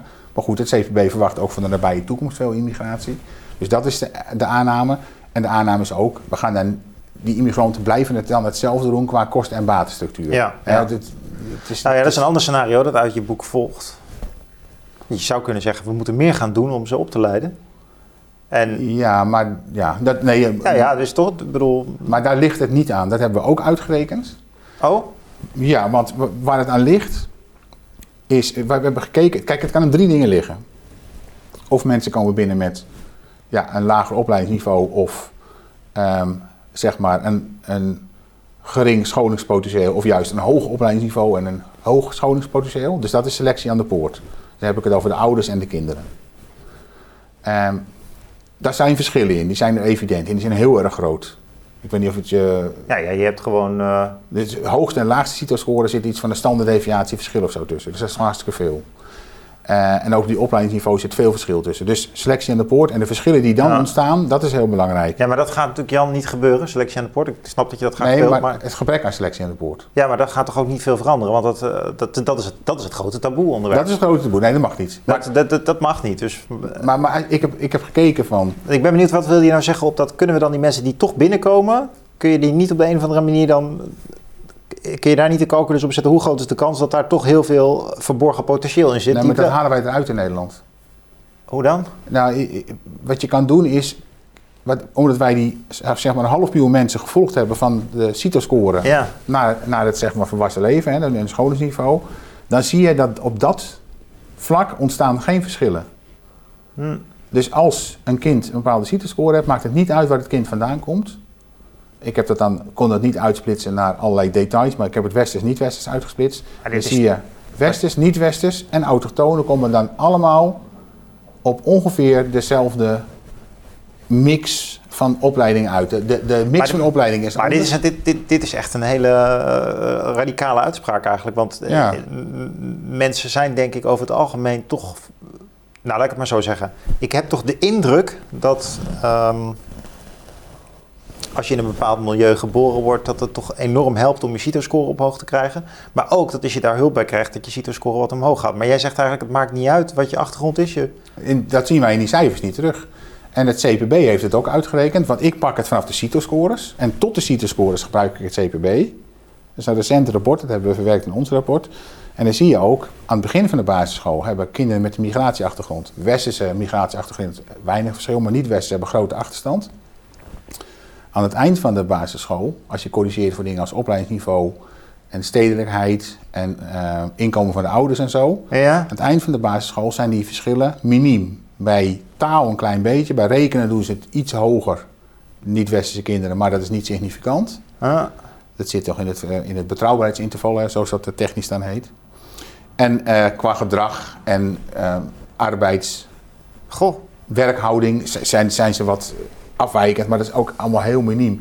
Dus eigenlijk, het Nederlands schoolsysteem is de slotsom van ons rapport. Het Nederlands schoolsysteem, de juffen en de meester wordt vaak naar gewezen van eh, onderadvisering. Dat is ook al niet waar, overigens. Of eh, het, het institutioneel racisme of zo. Nou, wij zien het in die cijfertjes niet terug. Dus dat schoolsysteem, daar ligt het niet aan. Ja. Kun, je Wat nog, er- kun, je, wat- kun je- kun je nog eens een keer precies zeggen waarom zie jij geen institutioneel racisme? Waar, waar- Nou, niet in, in- ik zeg niet dat er geen racisme is hoor. Maar ik bedoel meer dat het, dat het schoolsysteem systematisch leidt dat kinderen met een migratieachtergrond achtergesteld worden. Dat zien wij in die cijfertjes niet terug. Dat zie je niet terug in de CITO-score. Nee, niet in die CITES-score, maar dat heeft het CVB dan uitgerekend. Dan Ja. zie je minieme verschillen, maar dat is heel gering. Kinderen komen op grote achterstand binnen, maar aan het eind van de basisschool, qua je bij de is CITES-score, is wel het bijna helemaal... Dat zou je gewoon ook niet... Ik bedoel, ook als je nog niet van zo'n these, wat een ronkende hypothese van het institutioneel racisme is, toch vrij sterke hypothese, ook als je daar een light variant van zou Ja, maar dat, presenteren. hè, Zo van, dat heeft toch wel invloed en je staat toch wel achter. Maar dat is dus niet zo volgens jou. nou, de achterstanden zijn er wel, die zijn er evident. Maar het ligt niet... Dat, Komt niet tot uitdrukking in die kennismeting. Nee, kijk, als je kijkt wat CPB heeft uitgerekend, die zeggen van nou, we, we kijken naar kinderen. Dan gaan we kijken van wat voor milieu komt iemand uit en corrigeren het voor stedelijkheid, opleidingsniveau van de ouders en eh, het inkomen van de ouders. Ja, ja. Dus die drie dingen corrigeren ze voor. ja. Dan zeggen ze nou, nu hebben we kinderen die we onderling een beetje kunnen vergelijken. Hè? Je Ja. weet hoe dat werkt met statistische analyses. En dan, dan zie je van nou, dan nemen ze ook migratieachtergrond mee. Ja. En dan zien ze dus aan het eind van die basisschool zien ze geen Nee. grote verschillen meer. Maar Maar, een die, beetje met maar taal. zit de kneep hem niet in die correctie dan? Dat ze de cijfers er bijvoorbeeld al uithalen die mogelijk... Nou, zij corrigeren natuurlijk voor opleidingsniveau en inkomen. Dus, ja. Dus maar dat zijn dan poets je de verschillen in opleidingsniveau tussen groepen poets je weg. En die zijn gigantisch. Ja, ja. Dus die verschillen zitten Goh. niet in het schoolsysteem. En wij zien met Ik CITES-scores sta toch van de kijk hoor. En het ligt niet aan het... dat is ook, li- je moet zo voorstellen, het ligt voor 60% komen de verschillen tussen groepen, schat ik in, van 50 à 60% komen ze voort uit verschillen die ontstaan door wel of niet selecteren aan de poort. Hè, sommige groepen, Indiaanse ICT-specialisten, spreekwoordelijke groepen in ons rapport. Nou, die, zijn, die komen gewoon binnen met goede opleiding. Die is ook direct toepasbaar, die opleiding. Ja, En, en eh, laten we zeggen, een asielmigrant uit Aleppo, die Ja. eh, advocaat is, die kan zijn kennis hier helemaal niet gebruiken. ja. Eh, en dat verschil, zeg maar, dat werkt heel erg door. En zeker eh, asielmigranten uit bijvoorbeeld de, me- de meeste werelddelen zijn gewoon heel laag opgeleid, zo- sowieso überhaupt. Dus dat werkt dan ook vaak nog door bij de kinderen in de, in de CITES-scores. ja. Daar komt 60%, 50, 60% van het verschil vandaan. En de andere, de rest van het verschil, komt uit eh, dingen als racisme en discriminatie op de arbeidsmarkt. En arbeidsmarktgedrag, dus ook bijvoorbeeld g- overmatig gebruik of misbruik van uitkeringen en dat soort dingen. Dus niet alleen de, arbeids, niet alleen de ontvangende samenleving, maar, maar er is ook agency bij de asielmigranten zelf of de Ja. arbeidsmigranten zelf, de gezinsmigranten zelf. ja, ze zijn slachtoffer, maar ook dader in sommige andere opzichten. Nou, wat, wat, een van de opvallende dingen die wij zagen is. ehm, waarom. We zagen dat arbeidsmigranten, bijvoorbeeld Afrika of Marokko, doen het gewoon heel erg slecht. Die kosten heel veel geld. Dat zou niet moeten bij arbeidsmigranten. Nee, dat zijn dus, is voor de duidelijkheid, eigenlijk. dat zijn geen mensen die asiel aanvragen. Nee, arbeidsmigranten. Ja, die komen om te werken. Ja. En, als en ook eh, ehm, die voormalige Sovjet-republieken, weet je wel, dat is precies hetzelfde verhaal. Het eigenlijk het hele Midden-Oosten. En als je dan gaat kijken, dan zie je dat heel veel van die arbeidsmigranten, die komen naar Nederland toe. En als je dan kijkt naar hun uitkeringsafhankelijkheid, bijvoorbeeld na twee jaar, vijf jaar of tien jaar, dan zie je dat er bij de groepen die de meest extreme zeg maar, is, dat er voor elke 100 werkenden 50 mensen een uitkering hebben. Dat zijn mensen die komen met motief arbeid of studie naar Nederland. Ja, maar dat dus is die poortwachter, die IND, Ja, die, die schrijft op een gegeven moment op motief arbeid, ja, maar in de praktijk gebeurt dat heel vaak niet. Vandaar dat het Centraal Planbureau, die heeft verschillende tabellen. Dat zie je ook over de loop van de tijd, zie je die tabellen ook veranderen. Want die gaan op een gegeven moment, eerst, in die eerdere tabellen gingen meer uit van het IND-motief, van iemand komt om te werken. En later zie je dat het CBS zelf gaat kijken, ja, maar gaan ze ook werken? En dan krijg je eigenlijk andere groepen. ja. Kun, je, kun je er een cijfer aan hangen? Waar hebben we het over? Van de arbeidsmigranten? Hoeveel, hoeveel werken er dan uiteindelijk niet? Dus de Nou, na tien die... jaar, als ik, als ik zeg maar de, meest, de groepen die het meest slecht doen, dat is het Midden-Oosten, voormalige Sovjet-republieken en eh, Afrika in zijn geheel. Dan zijn er na tien jaar bij eh, de groepen die het slechtst doen, zeg maar voor elke 100 werkenden zijn er tussen de 30 en de 60 mensen met een uitkering. Dus je hebt 100 mensen die werken dan, dan zijn er 30 tot 60 mensen met een uitkering. Dat zou voor arbeidsmigranten zou dat veel te hoog zijn. Snap Ja. je? Dat is niet, dat is niet, niet realistisch. Dus daarom denk ik, er Is- ik, ik, ik, ik Die definitie is te makkelijk gegeven voor arbeidsmigranten of er is een impuls om niet om te stoppen met werken. En, eh, Nou ja, die, die, in, in het rapport staat het zinnetje dat die uitkeringsafhankelijkheid zo schrikbarend hoog is voor sommige groepen, dat je je af moet vragen of een aanzienlijk deel van die mensen ooit oprecht intentie heeft gehad om hier langdurig aan het arbeidsproces deel te nemen. ja, Zo'n soort volstint staat in het rapport. Ja, daar sta ik volledig achter. ja, Dat ja. geeft al heel veel twijfels. Alleen, daar staat er ook altijd een zinnetje bij in het rapport.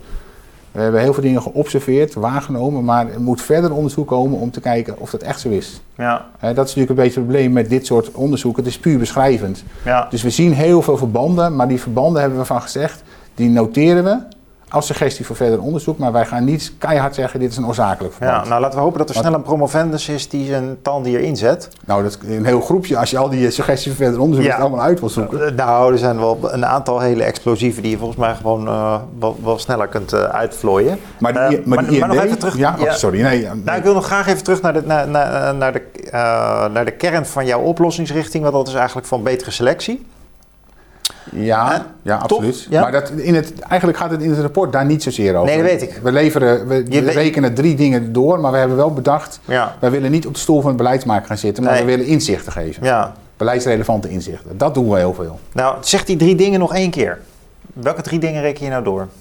De drie, de drie ehm, scenario's. Ja, Nou, het ene scenario is mainstream, dan pakken we gewoon het CBS. Het CBS heeft verwachtingen hoeveel immigranten er binnenkomen. Wij hebben uitgerekend wat elke combinatie van motief en Ja. herkomstgroep wat het kost of en oplevert. waar leidt dat scenario toe? En dat, dat leidt tot een bedrag in de orde van grootte van 600 miljard additionele kosten voor de komende 20 jaar. En dat betekent En eigenlijk... dat vanuitgaande van dus dat die migratie zo hoog blijft tussen nu is. Hè? Ja. Dus, maar goed, daar hebben we gewoon uitgaan. en dat betekent een enorme stijging van de kosten. Ja, dan stijgt het gewoon nog verder door. En de, een van de consequenties, de beleidsconsequenties daarvan is natuurlijk ook dat, die, dat eh, de arrangementen, bijvoorbeeld uitkeringen of de financiering van eh, bijles of zo, dat die zullen verschalen omdat het te duur Ja, wordt. Nou, maar dat, als je kijkt in mijn leven, hoe de verzorgingsstaat al is uitgekleed, Dan is dat al lang gaande, bedoel je? dat is al lang gaande. Kijk, vroeger kreeg ik studiefinanciering, dat was best wel riant. Dat is voor de meeste mensen afgeschaft. Ik ben jong wees geworden. Hè, ik ik eh, was, eh, eh, toen was ik nog jong, zeg maar 18, 19. En toen kreeg je een wezenpensioen tot je 27ste als je studeerde. Dat Ja. is ook allemaal heel erg verschraald. Dat is bijna niet meer. En mijn eerste sociale huurwoning, dat was een hele lage huur. Als je kijkt hoe de huren nu, nu zijn, die zijn volgens mij relatief een stuk hoger geworden. Ja, ja. Dus, en je Dus moet best wel arm zijn om nog in de sociale huurwoning, om nog voor een aanmerking te komen. Dus die verschaling die Van heel veel is al ingezet. Ja. Ja. Maar dat was het eerste scenario, hè? Dus, en, eh, de, hoe, ik hoe denk verschilt die van die andere twee die je dan... eh, Ik wil ook nog één ding zeggen. Immigratie is een verschijningsvorm van globalisering. En de globalisering in zijn geheel. En dat je tegenwoordig concurreert direct met Chinese arbeiders of Vietnamese arbeiders. Of arbeiders in Bangladesh die eh, veel minder goede arbeidsomstandigheden hebben. Dat zet die verzorgingsstaat ook onder druk. Ja, er zijn Als je meer- vrije handel hebt, Ja. dan importeer je ook pakketjes arbeid eigenlijk in die producten die je koopt. Dat zet de verzorgingsstaat ook onder druk. Ja. Nee, Dus als je, dat mee- als je die marktwerking iets. meeneemt en ook zeg maar de samenwerking binnen de EU van Nederland. eh, wij hebben een vrij goed georganiseerde eh, verzorgingsstaat. Eh, de EU stelt eigenlijk, de meeste landen stellen lagere eisen. Ja. Als je het hebt over bijvoorbeeld werknemerbescherming of ja, pensioensgerechte leeftijd. Nou, andere landen doen het ook beter. Hè. Bijvoorbeeld in Frankrijk kun je eerder met pensioen. Het is maar hoe je beter definieert. Maar ehm, het gaat me er even om dat er verschillen zijn en zoveel krachten... dat het sowieso ook heel knap is als we die verzorgingsstaat in de lucht kunnen houden. Enorm, ja. Want het, En, en die migrantenkwestie, dat is weer een extra dat maakt het extra zwaar. Eigenlijk kracht die het onder druk zet. Als je vrije handel hebt en vrije migratie, in, in, in een hypothetische wereld, Ja, dan wordt het steeds moeilijker voor eh, landen om belasting te heffen eigenlijk. Want Ja. als jij te veel belasting gaat heffen voor die verzorgingsstaat, ja, dan als je vrije handel hebt Ja. en vrije migratie, ja, dan gaan, gaan de mensen met de voet stemmen en ook de producenten. Ja. Je snapt wel een beetje hoe dat gaat dan. En dan, dat is niet lang vol te houden. Dus je, je, om, om, Koen Teulings, oud-directeur van de CVB, zei van hè, het is interne solidariteit, maar het vereist rigoureuze uitsluiting van derden, dus van mensen die niet tot het land behoren. ja, en dat is dus eigenlijk ook de titel van jouw rapport, hè? Ja, grensloze verzorgingsstaat. Je kunt die verzorgingsstaat wel hebben, maar je moet hem afgrenzen. En wij hebben hem niet onvoldoende afgegrensd. Want wij zijn, ik zeg niet dat je nooit een asielzoeker op kan vangen. Ik kan best wel een, iets bedenken met quota of zo. Maar wij zijn te langmoedig. Maar dan gaan we dus weg van het rapport. En dan gaan we dus richting de Ja. beleidsimplicaties en de beleidsoplossingen. Wij zijn te langmoedig, zeg maar. En te weinig restrictief. Ehm, Ja. als het gaat om het toelaten van mensen, we selecteren te weinig. En als je kijkt Ja. naar Australië... Tenzij je dus wil betalen. Hè? Dus je kunt ook zeggen van een van de consequenties van je rapport is dat je eigenlijk verwoordt dat het een heel ehm, moralistische, eh, juridische praktijk is die we hier hebben. Dus, Ja. dus, dus zowel de arbeidsmigranten als de asielmigranten, die hebben allebei dus eh, zijn de netto kosten over het leven heen zo hoog dat je ze toch wel even op één groep kunt. eh, Nou, arbeidsmigranten, dat verschilt heel erg per groep, hè? ja, Dus dat maar toch niet te min, de, de, er is een grote meerderheid dus, als ik je goed begrijp, die dan midden in het leven nog niet werkt. Of Ja. op de 100 zijn er dan 60 die niet Ja, werken, uit, uit, je net uit- even. uit die regio's die ik net noemde. hè? Uit die regio, Midden-Oost-Afrika, ja. Ja, Want-. Uit Latijns-Amerika of, of Azië, de rest van Azië is dat niet zo. En zeker niet uit westerse landen. ja, dus daarom is die selectie ook slim om dat wel toe te passen. Ja, kijk, je ziet, bij westerse landen levert het een klein beetje geld op. Naarmate er meer Oost-Europeanen zullen komen, zal dat negatief worden. Ja, Eh, Maar dat zal dan nog steeds ongeveer kietspeler zijn. Daar zit kennelijk in die mix van immigranten zitten, zitten waar ik het steeds over heb, voldoende hoger opgeleide mensen. ja, En ook wat praktisch opgeleide mensen, want er zitten alle soorten mensen in. In een mix, zeg maar, dat het netto kiet Ja. speelt. En eh, dat zit bij de, westerse immigranten, de niet-westerse immigranten, waar er veel asielmigranten en zo, zit die, is die selectie veel schever. ja. Nou is jouw rapport ook vrij kritisch ontvangen eh, door bijvoorbeeld eh, een groen, GroenLinks-politicus. Ja, En, en die had volgens mij meer het argument van, eh, ja, kijk, als het, stel dat het klopt, hij had geen argument, maar stel dat we het voor hem invullen. Hij zei, mensenlevens moet je niet berekenen. Het is ook een kwestie van ethiek en eh, rechtsafspraken. En eh, stel dat hij dat, eh, of stel dat we het even zo invullen, dat perspectief, dat is natuurlijk, eh, dat, dat is ook een verdedigbaar perspectief. Dat je namelijk zegt van, ja, het kost gewoon heel veel.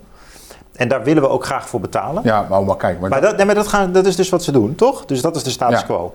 En dan kom jij met dit kritische rapport en jij zet daar eigenlijk tegenover... ja, maar bedenk je wel dat de kosten van wat jij moreel verdedigbaar vindt... die komen wel eh, te liggen bij de mensen die hier in Nederland al wonen... niet zo'n hoog opleidingsniveau hebben... en nog een gebruik maken van die verzorgingsstaat. ja, die erop aangewezen zijn natuurlijk. En waaronder En- heel veel eerder korte immigranten. Hun Vergeet dat huren, niet. hun huren stijgen, ehm, Absoluut. zij krijgen nog meer concurrentie op de arbeidsmarkt... Dus het wordt eigenlijk, eh, dus, dus waar wordt de rekening nou neergelegd? Eh, Dat is dus eigenlijk bij de mensen die grof gezegd in dat lage opleidingsniveau cohort vallen. Ja, nee, dat is absoluut zo. Waar dus ook die, inderdaad die eerdere migranten in zitten. Dus, de, dus wat de morele kritiek op jouw rapport gaat er eigenlijk, die vergist zich eigenlijk in de, de morele kant van jouw economisch argument. Ja, dit, want, het, zeker. Het is ook een moreel argument. Alleen het is. ehm, laat ik zo zeggen, het rapport is ook voor morele argumenten een andere kant op te gebruiken. Laat ik het zo zeggen. Want het is een puur Ja, cijfermatig kun jij nog eens een keer onder woorden brengen hoe jij dat zou zien? De- Nou, kan je vinden in wat ik net uitleg? Ja, absoluut. Kijk, eh, laat, laten we om te beginnen kijken wie komt er. Als er veel lager opgeleide mensen komen, wat wij in Nederland hebben, met name dan niet-wis immigranten, hè, Ja, dan ehm, lijden de mensen daaronder, die hebben, de mensen die daar eh, profijt van hebben, zijn de mensen die niet op hen lijken. Dat zijn de hogescholen en de kapitaalbezitters en zo. hoezo profijt? Want wij Ehm, we, we betalen toch voor die mensen? Eh, dat klopt, maar ehm, dat is alleen maar op. de relatieve schaarste van, mensen, van, van kapitaal en grond en ehm, hoge, mensen met een hoge opleiding neemt toe, zeg maar. Dat is eh, de, de verklaring. Nou, als je kijkt naar het CPB-onderzoek in 2003 gedaan bijvoorbeeld, die rekenen dan een model door. En dan zie je dat, dat eigenlijk macro-economisch gezien maakt het geen bal uit, die immigratie. Je wordt er niet rijker of niet armer van. Eh, maar de herverdeling tussen groepen, die is heel groot. ja, dat ja. gaat dus. En wie- welke mensen lijden eronder? Dat zijn de, de substituten. Dus dat zijn de mensen die lijken, onder, op, die lijken op die laaggeschoolde immigranten, waarvan er dan relatief veel komen. En dat zijn mensen met een lager opleidingsniveau. En daar zitten ook heel veel eerdere cohorten immigranten bij. ja, ja, ja, ja. Snap je? Dus die, die hebben geen profijt ervan. Ja. En de mensen die hoger opgeleid zijn, die hebben volgens die CPB-berekeningen daar wel profijt van. En als er alleen maar hoogopgeleiden komen, zou het eerder andersom zijn, snap je? Dus het hangt er wel vanaf wie er komen. En eh, als je kijkt ook naar eh, bijvoorbeeld, het WRR heeft een onderzoek gedaan naar ehm, wat er, wat, hoe, hoe de mensen de, de wijk ervaren, de sociale cohesie in de wijk, het buurtgevoel, het thuisgevoel, zeg maar. ja, En daar zie je dat het in, bijvoorbeeld in diverse wijken is dat gewoon lager. Dus mensen voelen zich vaker onveilig, voelen zich minder thuis, ja. voelen, ervaren minder sociale cohesie. Nou, een prachtig onderzoek, een paar jaar terug. En ja, welke wijken zijn dat? Dat zijn natuurlijk toch eh, de wijken waar ook relatief veel mensen wonen met een, met een lager inkomen. Waaronder ook weer heel veel eerdere cohorten immigranten. Want de mensen met een hoger inkomen, die hebben gewoon het vermogen om ergens anders te gaan wonen als ze het niet meer leuk vinden in een bepaalde wijk. ja. En eh, allerlei voorzieningen, zoals sociale huurwoningen, die dus veel minder toegankelijk worden in die zin dat er eigenlijk meer mensen zijn die er een aanspraak op maken. eh, die zijn ook natuurlijk toch voornamelijk voor mensen met een lager inkomen. Want als je een hoger inkomen hebt, ga je toch kopen nu, omdat het gewoon veel voordeliger is. ja, Dus ja. er zijn nu mensen die eigenlijk helemaal geen, niet, die kunnen niet kopen, die kunnen niet huren. En die zitten dan in Ja, dat is niet, die- niet eh, sociale huurwoningen, die betalen heel veel geld. ja, de middenklasses. Ja, Ja. Jan, ik wil je bedanken voor het gesprek. Eh, het heeft me echt eh, weer wat geleerd. Eh, in de eerste Nou, dat is plaats, mooi. Dat, dat, de, de receptie van het rapport is eigenlijk heel moreel geweest. En dat snap ik ook. Ik ben zelf ook ethicus. En Ja. ik snap dat mensen eerst dachten van... Ja, maar joh, je wilt toch die, de kosten van die verzorgingsstaat niet zo hoog gaan doorrekenen en koppelen aan migranten. Maar eigenlijk als ik dit zo allemaal van jou hoor... is het eigenlijk een heel interessante exercitie. Ten meer omdat jij duidelijk maakt dat die, dat opleidingsniveau zo belangrijk is. En ehm, dat jij zelf eigenlijk ook een heel morele argumentatie neerzet. Want jij zegt Ja. eigenlijk, als ik het goed begrijp, van eh, wat we hebben is het verdedigen waard. En, Dat ehm, denk ik wel, ja. Als we doorgaan op die ingeslagen weg langs die scenario's, dan kunnen we dat eigenlijk helemaal niet handhaven. ja. Dus je legt de vinger op de zere plek. Ja, eigenlijk Koen Tenus destijds ook al deed. Je kunt best wel wat externe solidariteit hebben. Ja. Dus je kunt best wel wat asielmigranten binnenlaten bijvoorbeeld. Maar mondjesmaat, want als de zaak te scheef getrokken wordt, dan wordt die verzorgingsstaat onhoudbaar. En Ja. dat, dat hebben we met het rapport wel Ja. goed aangetoond. Dat zit ook in die titel. En dat is ook een morele kwestie. Kijk, om nog even afsluitende opmerking te maken over die morele kwestie. Er wordt dan gezegd, nou je mag extreem rechts niet in de kaart spelen. Ik denk, als je een goed immigratiebeleid hebt, zoals meer zoals Australië en Canada, waar de hele bevolking achter staat, dan is er veel minder. En het is heel begrensd ook, dus er komen niet te veel migranten. Het is houdbaar op lange termijn. Dan zullen, zullen, zal er minder, zeg maar, voedsel zijn voor anti-migrantenpartijen, want dan gaat het met de meeste immigranten goed en een groot deel van de bevolking staat erachter.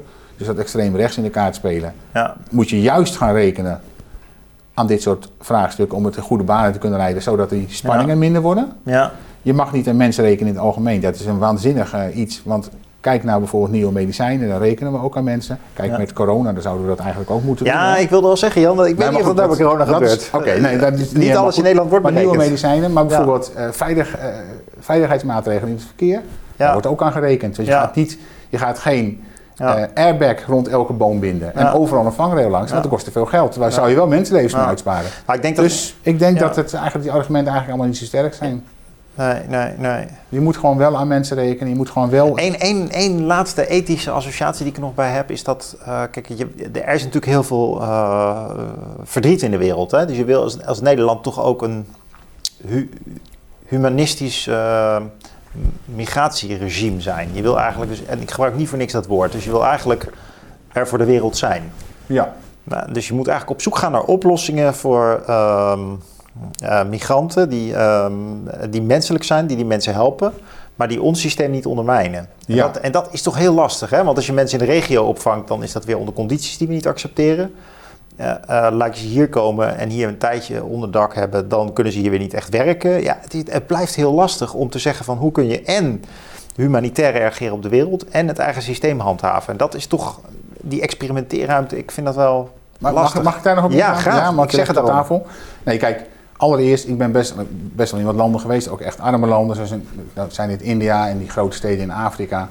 En het is gewoon eh, hemeltergend wat je daar ziet. Eh, zwerfkinderen, lijmsnuivend, eh, mensen die, hele families die op straat op een kleedje liggen, die helemaal, eigenlijk helemaal niks hebben, die een, een potje koken met een conserveblikje waar ze dan wat stukjes plastic en hout in doen voor een vuurtje en zo. Nou, dat soort tafereelen. Dus er is heel veel ellende in de wereld. Dat is zonder meer waar. Maar ehm, is nou het asielsysteem nou geschikt om dat probleem op te lossen? Als je gaat kijken wat er nou de facto gebeurt. Hè? Dus stel je voor, je zit op Mars en je daalt naar aarde af. Ja. En je gaat met een beetje frisse blik kijken. Dan zie je een heel gek systeem eigenlijk. Eh, want aan de ene kant houden wij in Europa wapperen mee met papiertjes van mensenrechten. Van hé, jullie zijn allemaal welkom. Maar aan de andere kant willen we die mensen evident niet hebben, want we maken het heel moeilijk. Snap je? Dus als er mensen komen die zeggen ik wil asiel hebben, dan proberen we dat toch zoveel mogelijk te ontmoedigen. Kijk naar Moira bijvoorbeeld. Ehm, en ehm, is het een eerlijk systeem? Nee, want in die selectie zitten vooral mensen die het geld hebben en de moed hebben, veel jonge mannen bijvoorbeeld, fysieke kracht ook, om al die gevaarlijke dingen te doen.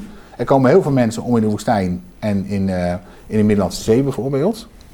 En dat is allemaal om een eh, systeem in stand te houden dat wij, eh, voor ons zelfbeeld, zo zie ik dat, voor ons zelfbeeld willen wij een systeem in stand houden van het asielrecht. Van uiteindelijk heb je recht op asiel bij ons, maar die hoeveelheden mensen willen we niet. En daar komt mooier uit voor, al die mensen die verdrinken in Ja. Zee, die verdorsten in de woestijn. Ik zeg altijd, ze zijn geofferd op het altaar van de mensenrechten.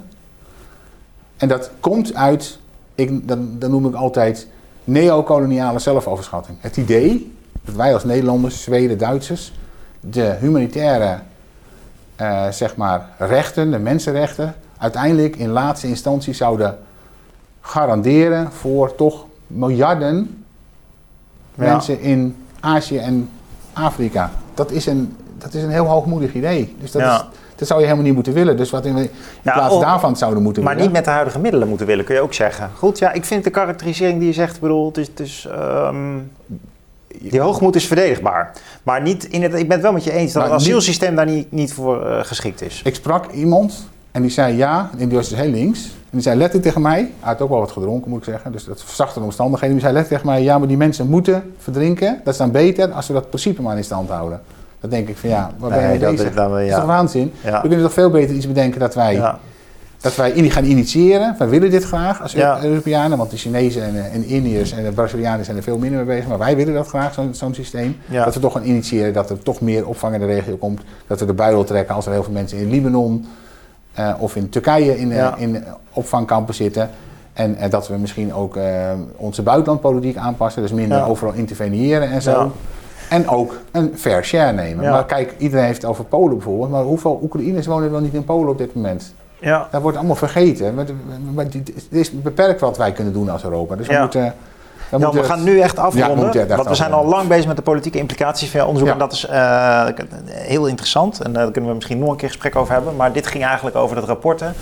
de grenzeloze Ja. verzorgingsstaat. En je hebt volgens mij heel mooi uiteengezet eh waar het over gaat, hoe heftig dat is. En ook op een bepaalde manier wel, denk ik, eh, geruststellende woorden gesproken. Want eh, je laat eigenlijk zien hoe belangrijk opleidingsniveau is, hoe belangrijk het is om dingen door te rekenen, om Ja. eerlijk in scenario's te denken.